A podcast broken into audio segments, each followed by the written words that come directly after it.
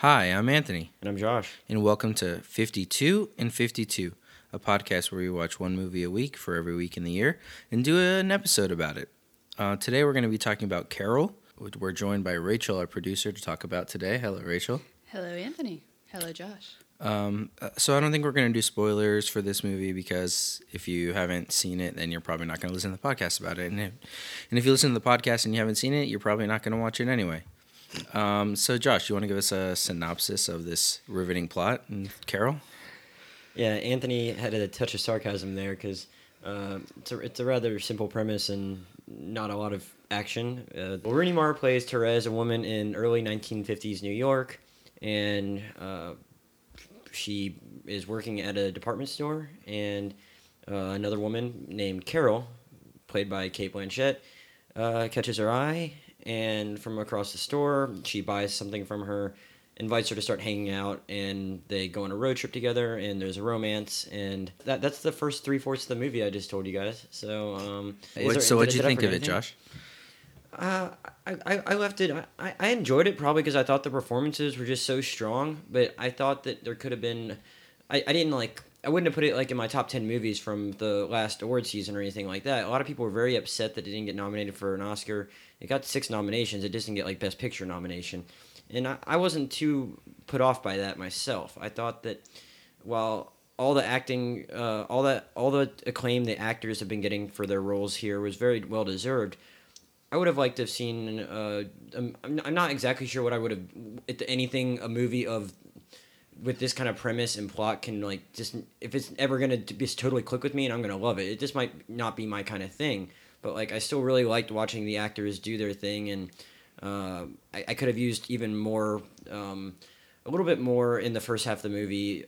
Uh, a little more substance bet- behind the interactions between uh, Carol and Therese, and I think that was the one thing that was missing for me a little bit. I really could have had. There's a scene where they're in a diner in the first half of the movie where they go to lunch together, and I thought it should have been ten minutes longer, frankly, because it's just the way they set up them getting to the point where they even want to go on a road trip together. I didn't totally buy it as far as them actually developing feelings for each other, and that was probably my biggest thing. Even if I really enjoyed watching the characters interact, I don't think there was enough of it in the first half to justify all the things that we're supposed to be feeling in the second half, and that was probably my biggest criticism.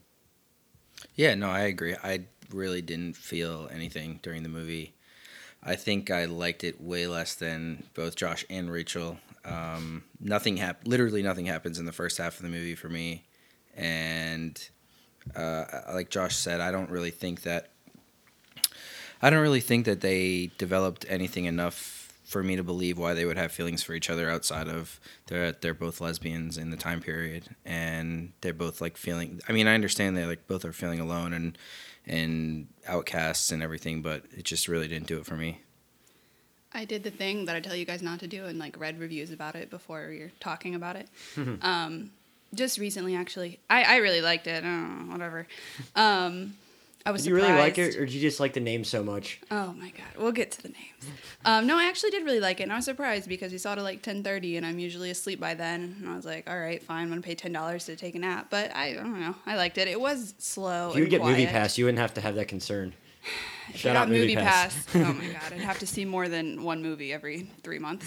Um, anyway, one of the articles uh, I read, I don't remember where it was from, but it was it was kind of addressing that. How you guys said it was slow and, and not a lot happened, not a lot of like development was shown. Everyone seemed really guarded, just because that's kind of how lesbians of that time would have had to interact. They wouldn't have been able to just come out and be like, "Hey, what's up?" You know, you have to have that layer of Well, that's part of the interesting contrast too between uh, Car- Carol's friend Abby, uh, played by Sarah Paulson. It seems like she is probably the closest thing to that that you could be in the 1950s, where she was much more open, but whereas Carol had chosen to try and live a more domesticated, normal 1950s housewife kind of life, and thus she really couldn't indulge in the way Abby could, and Abby seemed.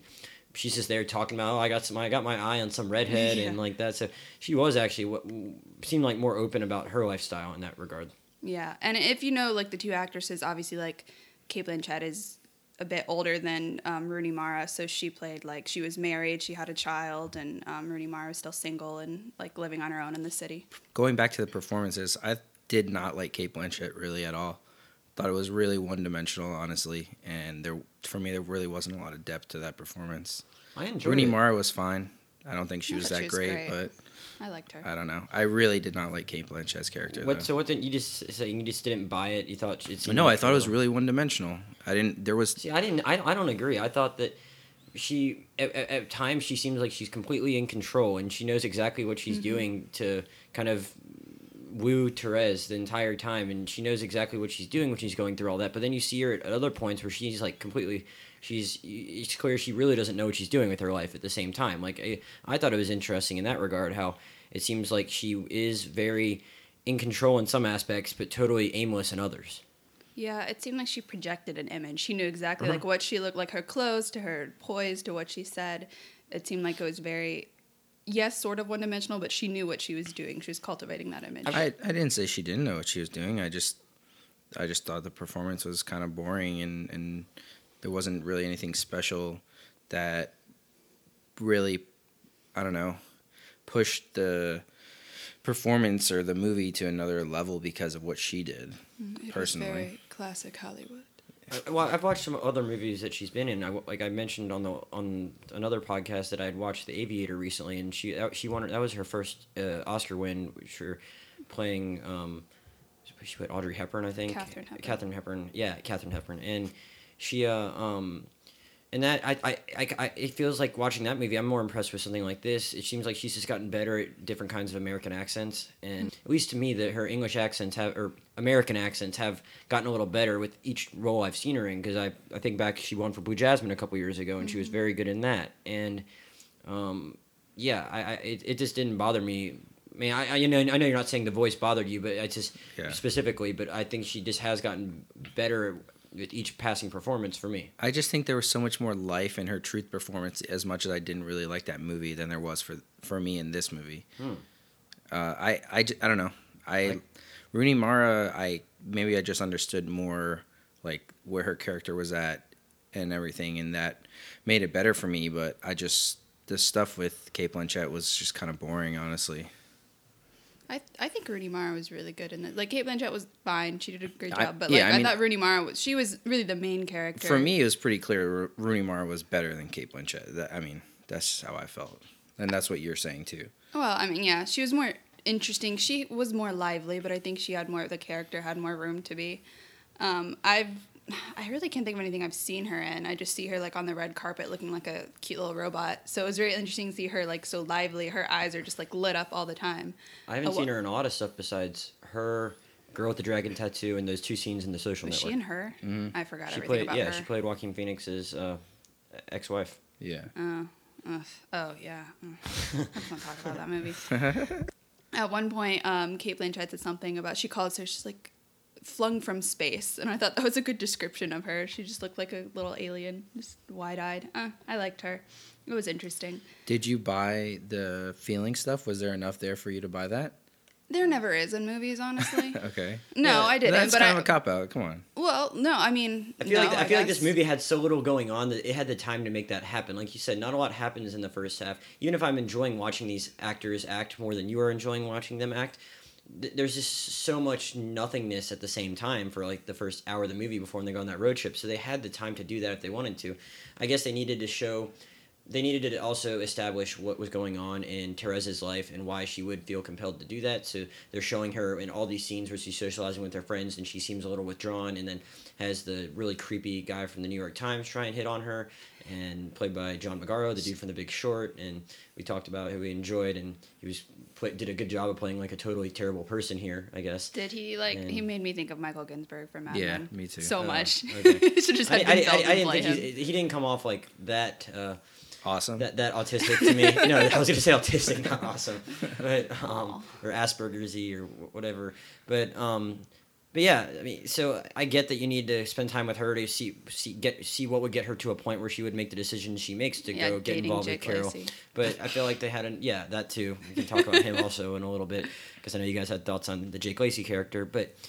There, there was definitely enough aimlessness going on in that first half of the movie that they could have had, like I said, make that lunch scene a little longer, and um, or in or the scene at their house, just like they're sitting there playing the piano. Like what what have they been? They it's like they come in they just drop us into that point in the day where it seems like I think they've been sitting around. One's playing the piano, and others. doing Yeah, they had like doing. quick five, ten second scenes It's where they kept skipping, and Like we jumped. like, it, we jumped in at the end of that whole play date. yeah, and and if you, I don't understand why you wouldn't just spend a day developing that and seeing what, like writing something where we can see them interacting and being like, okay, I understand why these two people are attracted to each other, why the conversations they're having, etc. And then they just skipped ahead until good old Harge came in the door. Oh my and god. then and then but we had um yeah hard we, we we we it's something i've complained a little bit about on this podcast or maybe it was just talking about movies we'd seen before, last year before we started the podcast but how a lot, oftentimes in movies relationships that form are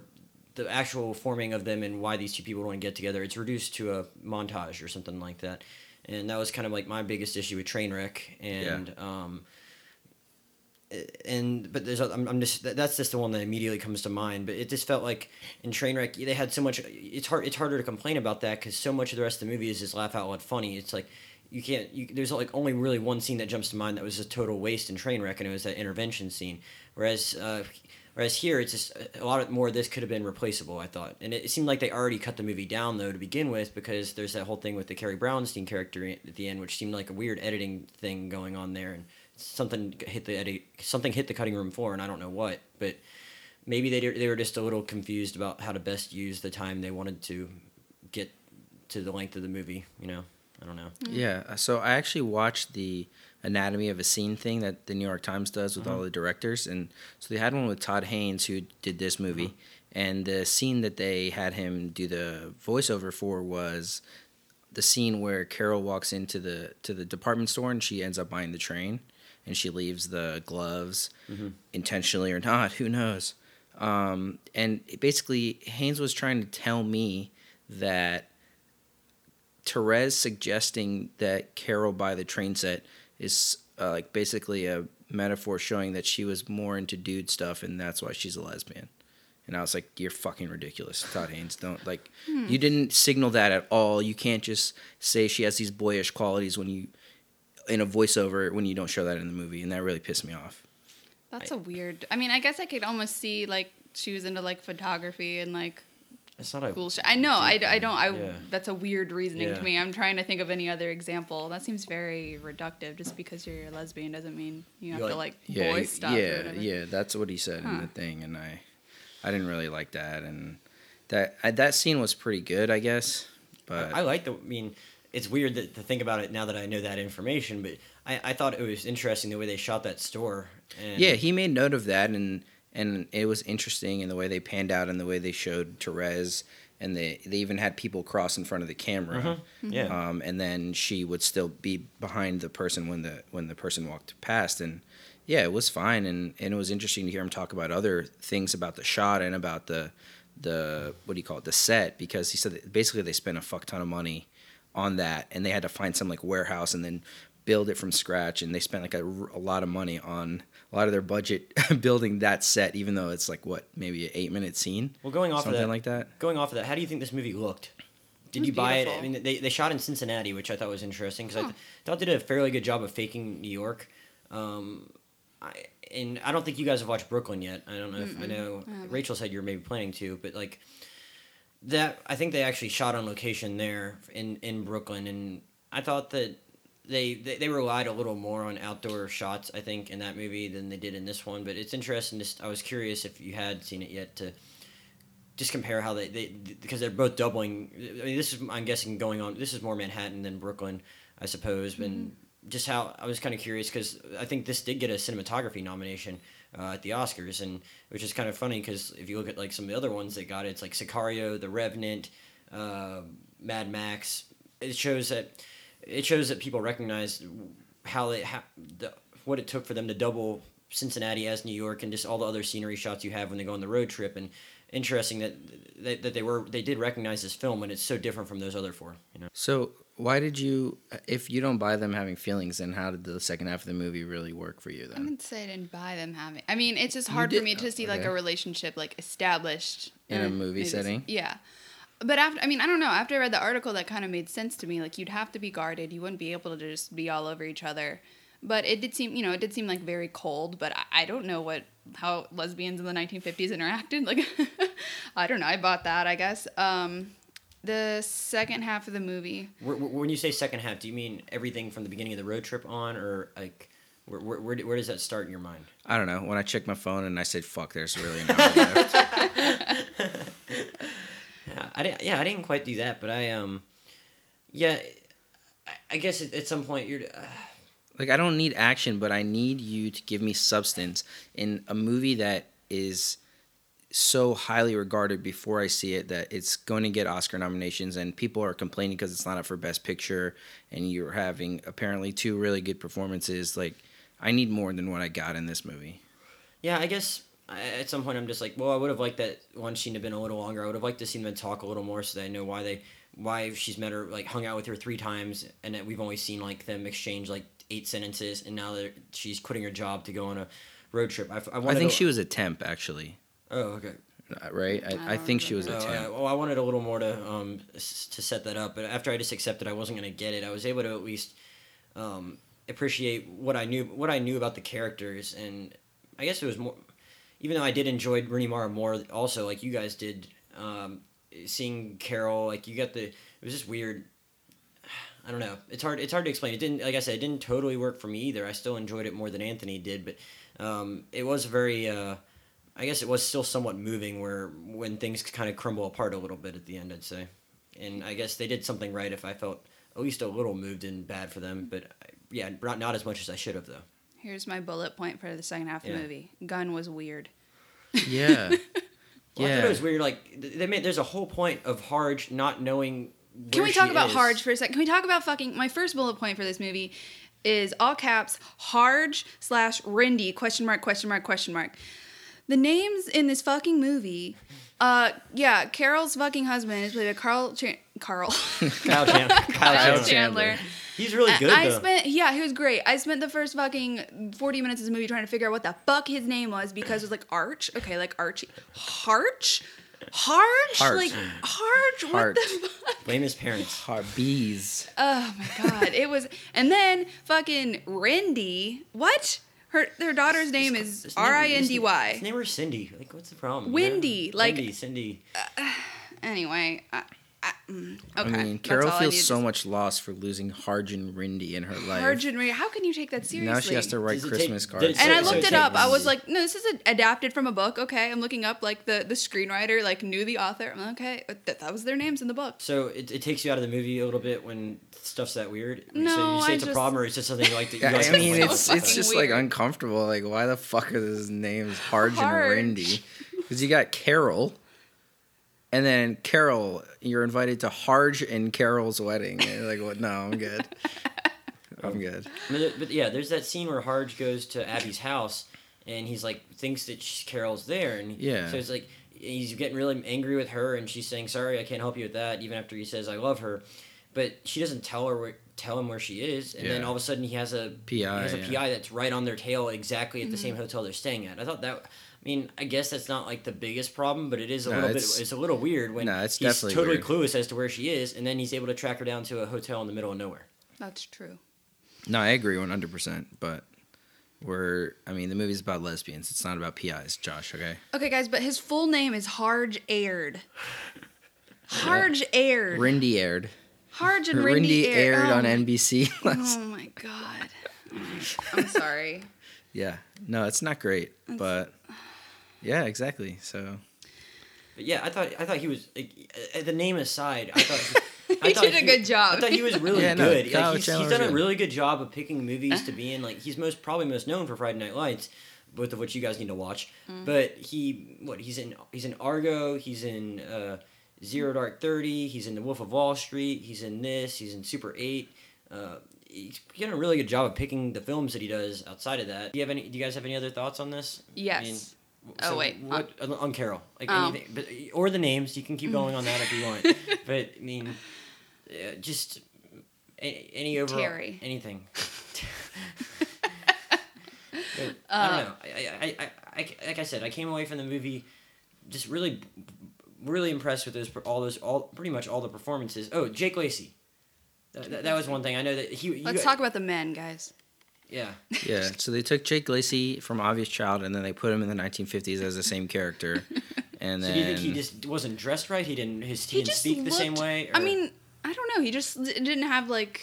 I laughed every time he was on. He didn't It was have the so funny, 1950s quality funny. Yeah, he just him. didn't like everybody kind of looked right in place. He just didn't really like look right in like the period costume or. I wasn't really laughing because he was a man out of time. I was more just kind of laughing because he, he was just so like s- s- wimpy. He was so clueless. I mean, he was funny. and- Yeah. Yeah, and he- I, I, I love you. Let's go to Paris. Let's get married. She just is having none of it, and he kept Terry. trying. He kept saying "I love you" and like she's like, "Okay." Yeah, it was just funny that he kept, kept going back to the same well, and I just kept laughing at him being so pathetic. No, I enjoyed him. It was just it, it felt weird. Mm-hmm. Um, I did have something to say about. I thought it was interesting going back to Randy, not the name, but um, like. Cate Blanchett can't be that much older than Rooney Mara, like maybe 16 like years older. Sixteen. Okay, I was just saying like fifteen years, but they had a lot of. But Rooney Mara does look very very young, and they had a lot of weird like daughter lover parallels. She has the same haircut as like Rindy. She's like Carol's like brushing Rindy's hair. Saying fucking Rindy. She's like brushing her daughter's hair in front of the mirror at like one point earlier in the movie, and then later she like comes behind Therese and is like hmm. touching her hair in front of the mirror. And the way like she not that she's like hugging her daughter sexually that sounds horrible but you know the way that she like her daughter came and like cling Yeah. jumped on her and she like hugged her really tight and she like did the same thing with Therese and it was just interesting because I feel like with that kind of stuff with like an older man is obvious like ugh, older man and like younger woman you're just like oh that's gross and then you don't usually see it with like an older woman and a younger woman I just thought that reminded was- me of Transparent. yeah Yeah. but I don't know I just thought that was interesting I don't really have a deeper analysis of it I just noticed No, I I think that was intentional. yeah oh for sure I, like I said, I think my my my problems with the movie would have been a lot better if they just set stuff up better for the second half and the first half, and but still, I think it's worth seeing for the performances. Anthony probably thinks it's too boring to make it worth that. Yeah, nope, not for me. Um, I Yeah. liked it. The highest compliment I give a movie is that I wasn't bored during it, and I actually wasn't and you bored went during like this. two hours after your normal bedtime, Yeah. and you still. Yes. I liked it. Yep. All right. So that's it for this episode of 52 and 52. You can find me on Twitter at aklambake, A K L A A K L A M B A K E. At Josh Jurnovoy, J O S H J U R N O V O Y. At Cheekachoo, C H E E K A C H O O. And you can email us at 52 and 52 pod at gmail.com, 52 and 52 pod at gmail.com. Thanks for listening.